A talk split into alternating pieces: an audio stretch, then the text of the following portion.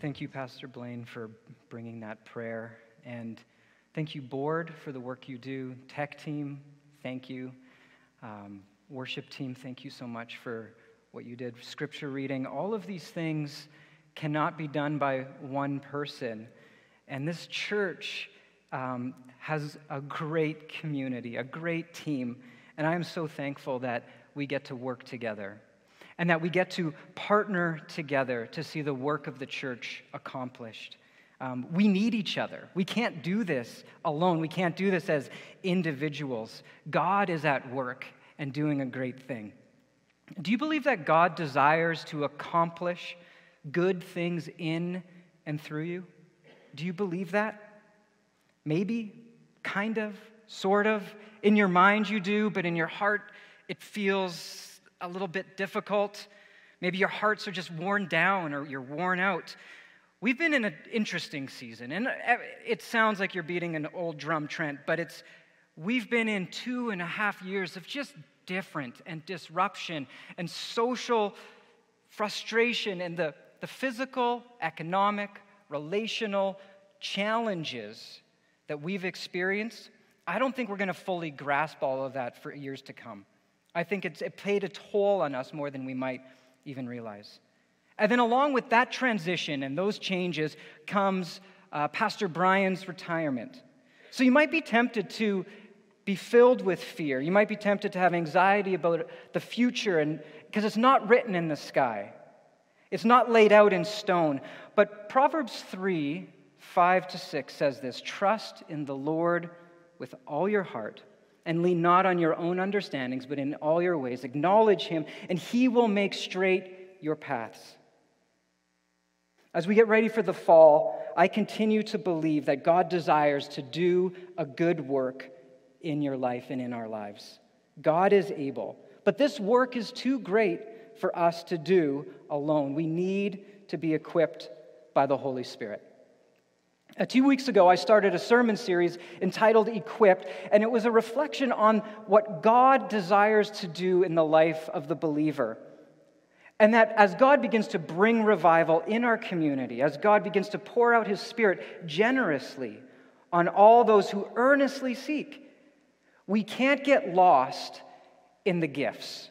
We can't get lost uh, and allow our spiritual pride to be fueled when we see God at work we need to guard against being the vulture who swoops in and takes the credit. God has uniquely wired each and every one of you.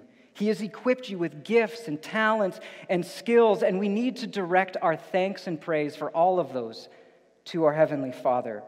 We need to give credit to God for our gifts.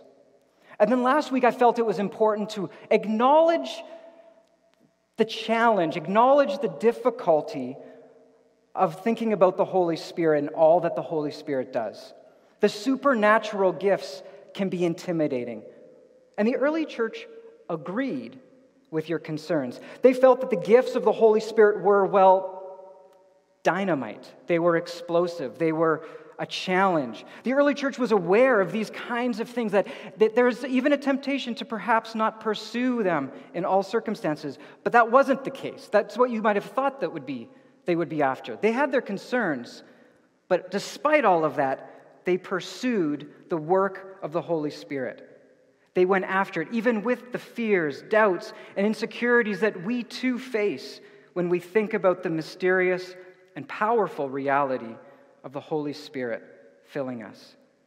But these fears did not stop the early church from exploring the ongoing, critical, beautiful role of the Holy Spirit in the church and in the life of the believer. The early church demonstrated for us a constant passion, a constant interest in being filled by the Holy Spirit. Um, a couple weeks ago, I mentioned there's the story where there were Christians, there were people following Jesus that were in Samaria.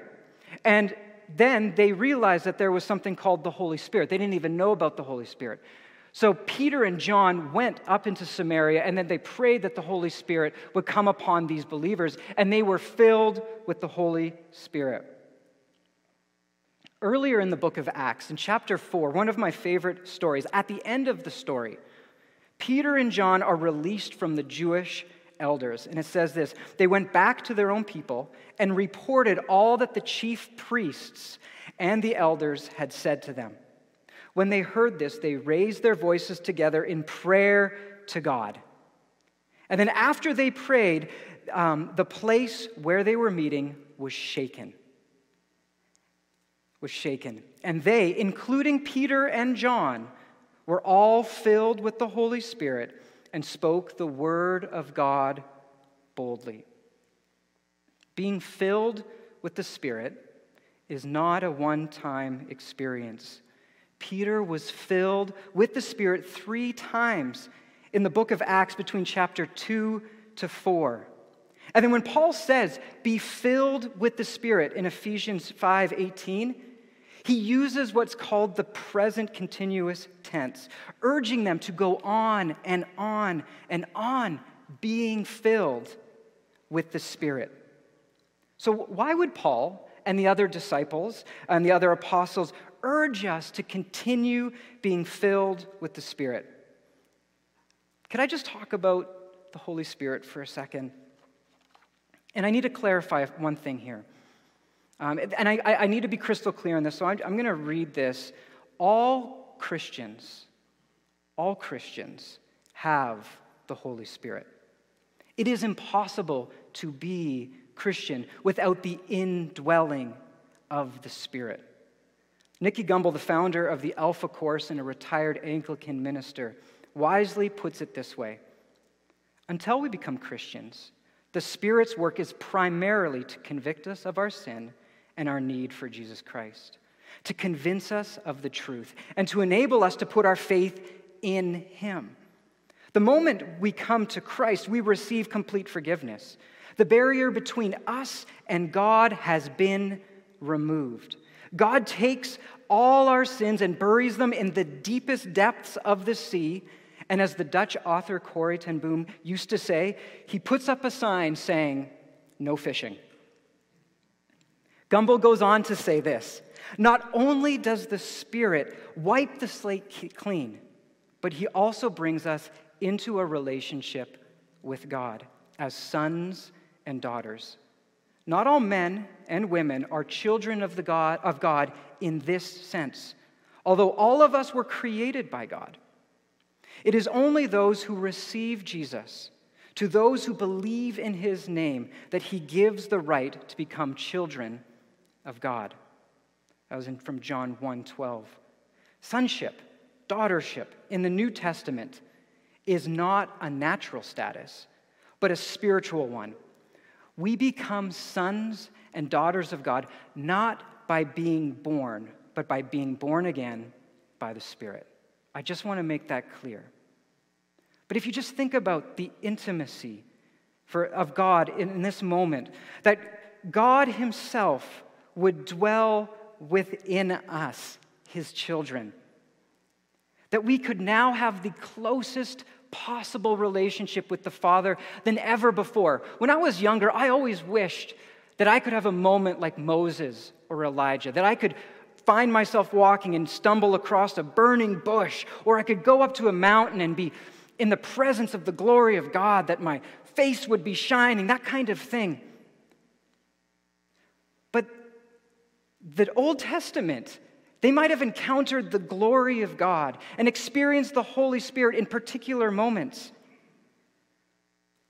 But the Spirit of God was not dwelling within them in the way that we as Christians have.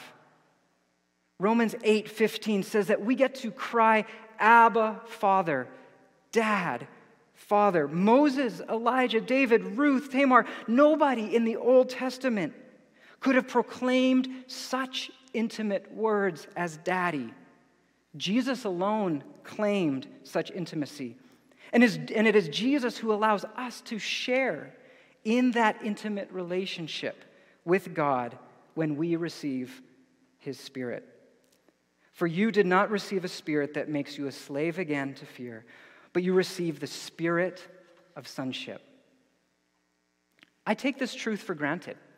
I don't, I don't I don't tend to think enough about what has changed from the Old Testament to this spirit age that we are in now. That the glory of God might have been on the face of Moses, but that glory faded. And that the Spirit of God that lives within us does not fade. John Wesley, the founder of the Methodist movement, um, he, as a minister for years, knew that God was at work in his life, but something wasn't quite finished until he had a moment where God opened up his heart and mind and he saw more clearly the grace of God that was at work in his life. And he said this I exchanged the faith of a servant for the faith of a son. So, what else does the Spirit do? Um, in Romans, in the same passage, down in verse 6, it says this The Spirit Himself testifies with our spirit that we are God's children. God, in his, in his mercy, He wants us to know deep, deep down that we are His. This isn't just an idea, it's a conviction. Uh, last, uh, yesterday, I had the privilege of attending Howard Griffin's funeral. And I heard stories of who this man was and how he participated in God's kingdom. And that by the witness of the Spirit, he had total confidence in who he was as a son of God. And that on his end day, on his last days, he with praise and thanks knew where he was going because of the witness that was inside of his own heart that he was secure. That is a beautiful work of the Holy Spirit to know that we are God's, that God has us. The Spirit gives us help to pray. Uh, it says this in, in, verse 26 in the same passage that Paul says, In the same way, the Spirit helps us in our weaknesses. That we do not know how we ought to pray or what we ought to pray for, but the Spirit Himself intercedes for us with wordless groans. Have you ever been there? Have you ever been praying and the words just aren't enough? The Holy Spirit helps us pray in that space, in that moment. When, when words fail us, the Spirit begins to pray for us and with us. That's something that the Spirit of God does. The Spirit of God transforms us. It's the Spirit who enables us to live a transformed life, to love and trust in ways that we could never have done on our own, to have the fruit of the Spirit but the fruit of the Spirit are things like love, joy, peace, patience, forbearance, goodness, kindness, faithfulness, gentleness, and self control. And only by the Spirit can this fruit come forth. Now, I know you might say, like, well, Trent, I've definitely seen people be patient or have self control or exhibit love and exhibit joy. And while that's all true, there seems to be this mystery that if you put all your energy into doing self control perfectly, something else usually drops off on the edge. There's a bitterness or there's like a frustration in how the lack of control someone else might have. Or you might have so much patience that you find you lack the courage to operate in faith or a joy that seems to be able to break through all circumstances. Uh, there's a man, his name was Richard uh, Wurmbrand, who was imprisoned for many years. Um, and he was frequently tortured on account of his faith.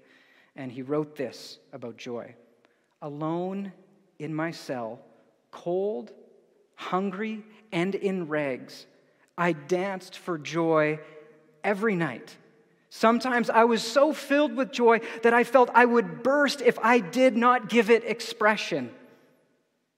This is what the Holy Spirit does and desires to do. And then, as we've been thinking and reflecting on being equipped, the Holy Spirit gives supernatural gifts as tools of divine love, that they reveal the love of the Father as we share those gifts with others in a way that no human can swoop in and take credit. Because there's a revelation of His love and His power that can only come from Him miracles, healings, perceiving of the supernatural world, speaking in other tongues, sharing words of encouragement, prophecy, to have great faith, and the like. In 1 Corinthians 12, 17, it says, But to each one is given the manifestations of the Spirit uh, for the common good. This is something for all of us. Some of you might be longing for this. Some of you might not be so sure.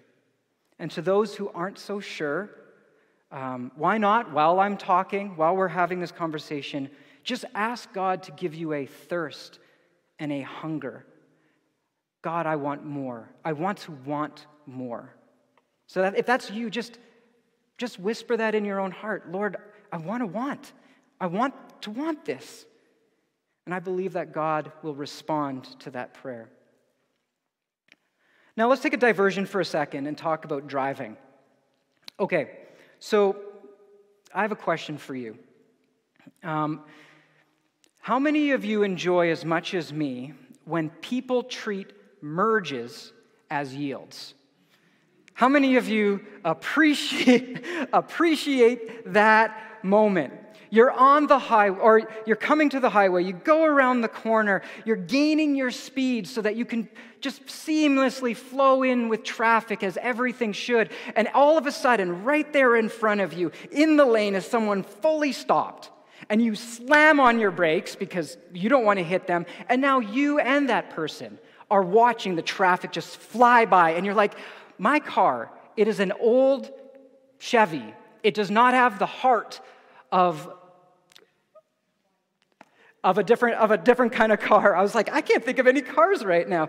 Of a Mustang, Ford Mustang. Why did, why did I pick that one? It does not have the heart of a Ford Mustang. It is not going to get up to speed. So as I'm sitting there, then someone else comes behind me and like slams on their brake, and I'm like, oh, I know they're thinking choice thoughts about me. And I'm like, I didn't do it. It's not my fault. It's not my fault. You're trying to just like let them know it's not my fault.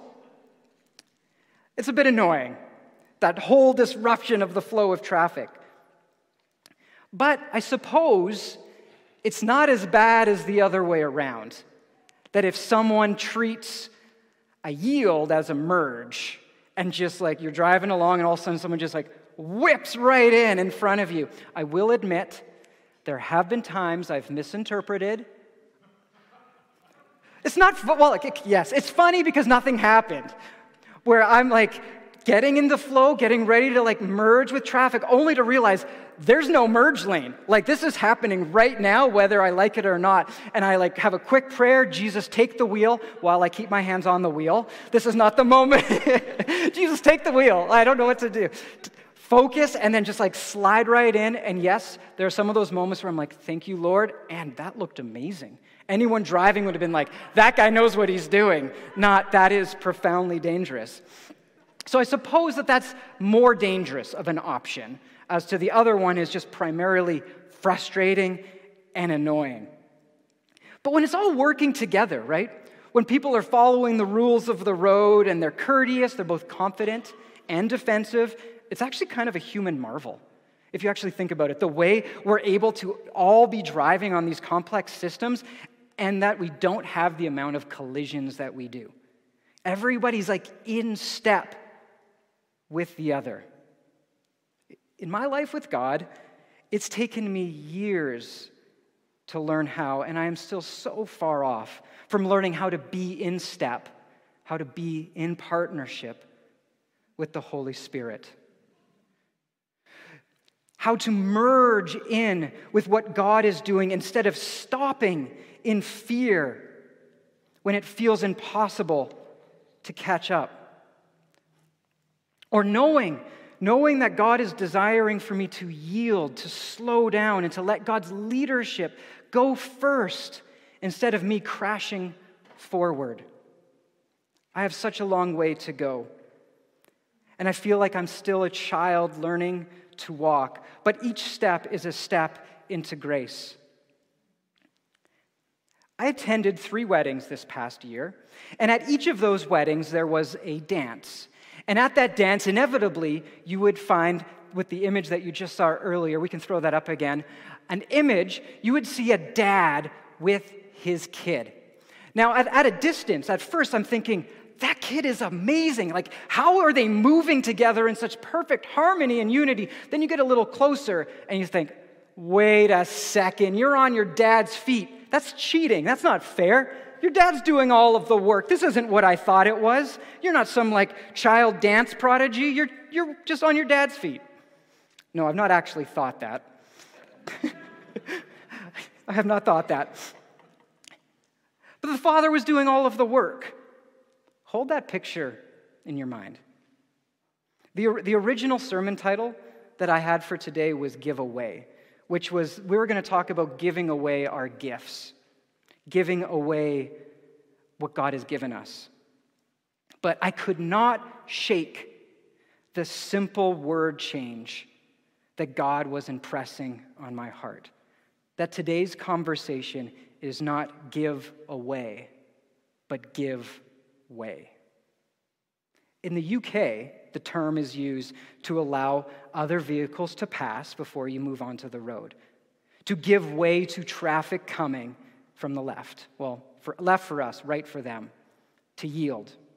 Give way also means to make, when there's like too much weight on something and it breaks or it falls down suddenly. Um, you know, when there's like something, there's too much pressure, there's like too much of the river rushing through that the bridge gives way. Or the seat that was too old eventually gave way upon my unbelievable weight. Thank you for that laugh. I'm working on it. Or, right, to give way, to stop arguing or fighting against someone or something. You know, neither of them gave way. So the argument could go on forever and ever and ever. Or they, they urged them to give way, but they chose to stand their ground. The Holy Spirit has been preparing some of you to respond. God desires to fill you with the Holy Spirit. Are you ready to give way to the Spirit of God in your life? Are you ready to do as Job 22 21 says?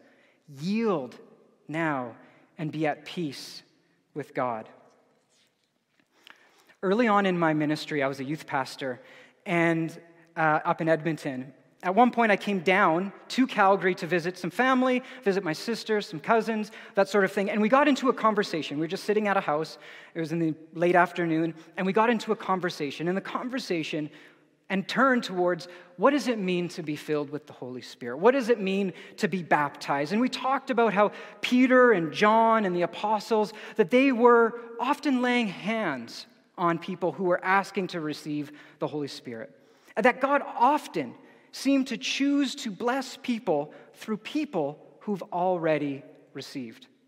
All of a sudden, my, my cousin jumps up out of her seat, looks me in the eyes, walks up to me, and she's like, Trent, are you filled with the Holy Spirit? And I was like, there's like this moment of uncertainty because that's like a very upfront kind of statement. And I was like, uh, and I thought, yes, yes, I am. I've been baptized in the Holy Spirit. Yes, I am. She's like, would you pray for me? And I was like, uh, sure. So she kneels down right in front of me and she's like, Would you lay your hands on me? I'm like, and I was like, okay, time out for a second. I'm not ready. Like, I, we were talking, it was all theory, and now you're asking me to do this. And she's like, I was like, can I just have a moment?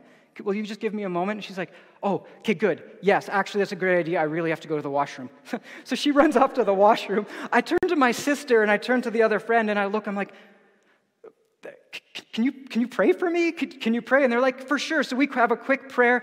And it's because, friends, I, I recognize, and this is something really important for all of us to recognize. Like, I was like, Lord, is there unrepentant sin? Is there bitterness? Is there unforgiveness?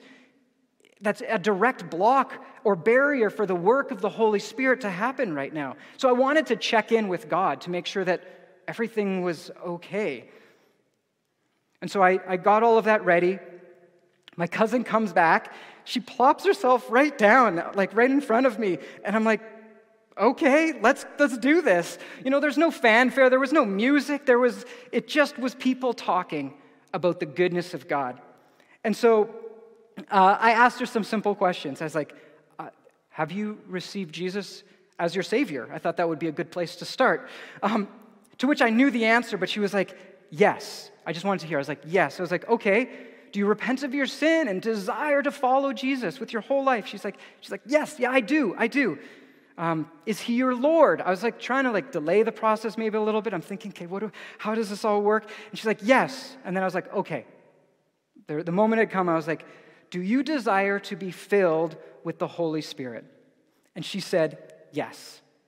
So I was like, okay, well, in the name of Jesus, um, be filled with the Holy Spirit. And in that moment, God's presence felt tangible.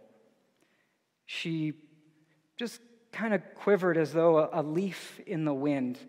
And she had a serenity and a joy in her face as we prayed. And then after that simple prayer, she jumped up, looked around with joy in her eyes, and she's like, Let's pray for your sister and my friend. And we're like, uh, Okay. And so we just had this whole time of praying that God would be at work within us. And it was such a filling and enjoyable and thanksgiving time. And I left that time, I left that moment. I went back up to Edmonton, and my thought patterns about the next Wednesday Bible study were different. There was an optimism, there was a hope, there was a skip in my step. And I remember when we prayed as a youth group that the prayer felt just a little different. And that when we had a conversation, that the conversation just had a little bit more strength, and that there was a deeper conviction to follow after God. It was a joy. I'll, I, have one, one other story. Um, so, a few nights back, this is back to talking about vehicles. So, you remember that old Chevy I was talking about. So, a couple nights ago, um, I'm on my way to a friend's place. I'm excited to relax. It had been a busy week. Um, we were going to play some board games, and then my car just started to disagree with my desire for it to speed up. I would put my foot on the pedal, and it would complain. I could hear the engine revving. It was having a hard time changing gears. And I slowly limped it along up to the speed that it needed to go. So I'm going 60, it's fine. And then I go up onto Glenmore, and then I'm like, slowly get it to 80. I'm like, okay, it's gonna be okay. It's gonna be okay. And then I get to a merge um, onto Deerfoot. And I know what to do with merges, right? I'm, I'm very well aware. You've just heard me. You speed up to join the flow of traffic as I'm speeding up 80, 80, 80, and it's not getting faster. And the more I work at it, the more my car is being unhappy with me. I'm going, I'm slowly moving from 80 to 70 to 60 to 50. I put my hazard lights on, I get onto the edge, and I then am in like the shoulder. Goodness it wasn't that busy on Deerfoot. I get over, everything's fine, and I slowly limp my car up and around and into a parking lot. By the end of it, my car is barely running at 30 kilometers an hour. It is piping hot. It's a disaster. I admittedly heard a rattle, so that's always good news, right? Cars from the front rattle, right? That's normal, right? No? Okay. it's rattling. I'm thinking, this is the worst. And um, yeah, it, it was quite, quite an event. And so I had this moment where I was like, the harder I worked at it, it, it, the less it was accomplished. The more I pushed the engine, the more it just needed to collapse on me. I was working so hard, but accomplishing so little with this vehicle. And some of us might be at that point in our spiritual lives. You kind of feel it's kind of running. Your faith life is kind of in motion, but you just can't seem to get up to cruising speed. You just can't seem to get to a place where your spiritual life is vibrant and, and where you feel it's supposed to be. You're not firing on all cylinders. You desire to burn brightly. You want to want more of God. You want to want the boldness to speak clearly about who Jesus is in your life to your friends, to your family, even to your own heart. You desire to love others more and in new and fresh ways.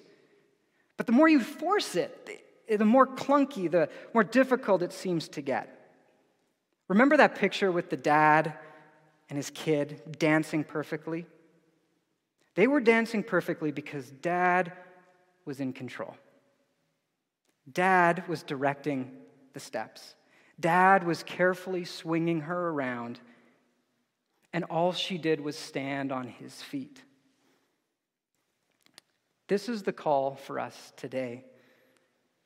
Oswald Chambers says this about God God never forces a person, God never forces a person's will into surrender, and He never begs. He patiently waits until that person willingly yields to Him. Okay, enough talk. I'm getting tired of the words that I'm saying. Not that they're bad words, I hope they're not bad words, but in the back of my mind, it's not about words, but it's about that the Holy Spirit could do a thing, that the Holy Spirit would have room to do his work. Uh, online community, I've really appreciated that you've been joining us, and I'll connect with you later. Um, please use the link that I submitted, that I gave, so that you can reach out to me and connect with me. Um, thank you. All right, so we are turning the cameras off, friends. So, just so you guys know. And they might be thinking, why are you doing this? What's going on? And the reason is simple. Last week, I said that I was going to invite us to come and receive uh, the filling of the Holy Spirit. That there's space in everybody, every believer, there's room for us to be filled again and again with the power of the Holy Spirit to accomplish the good works that He has for us. But more than accomplish the good works, to accomplish that list of things that I've already mentioned that we could have deeper intimacy with the Father, that we could pray in ways that we've not been able to pray before, that we would be transformed, and that we would be able to use gifts of God. I'm going to invite Dave and the worship team to come forward. Oh. This is happening. There we go. I'm going to invite Dave and the worship team to come forward, and it's going to be really simple. We're going to have a time of worship, and as we worship, the invitation will be simple. I'm going to have a, a prayer team that's going to come forward, and that prayer team is excited to be able to pray with you, to be able to pray whatever prayers need to be prayed. But the primary invitation is that you would come with an interest and a desire to be filled with the Holy Spirit. Maybe it's for spiritual gifts. Maybe it's for just a renewal to have the care and the energy you need for your family. Maybe it's just so that you can burn brightly, whatever that might be, that you would consider coming forward. And as Dave and the worship team begins to play, I'm just going to invite uh, my prayer team to come forward. And I'm just going to have a quick time of prayer for them. I'm going to line them up. And there's no obligation, friends. There's no, you don't have to do anything unless the Lord gives you a conviction to do this. And so, my friends, our friends here, are happy to pray for you. Um, they might lay hands on you if you give them permission. And we are going to trust that the Holy Spirit has been preparing something for some of us today. So let's worship together.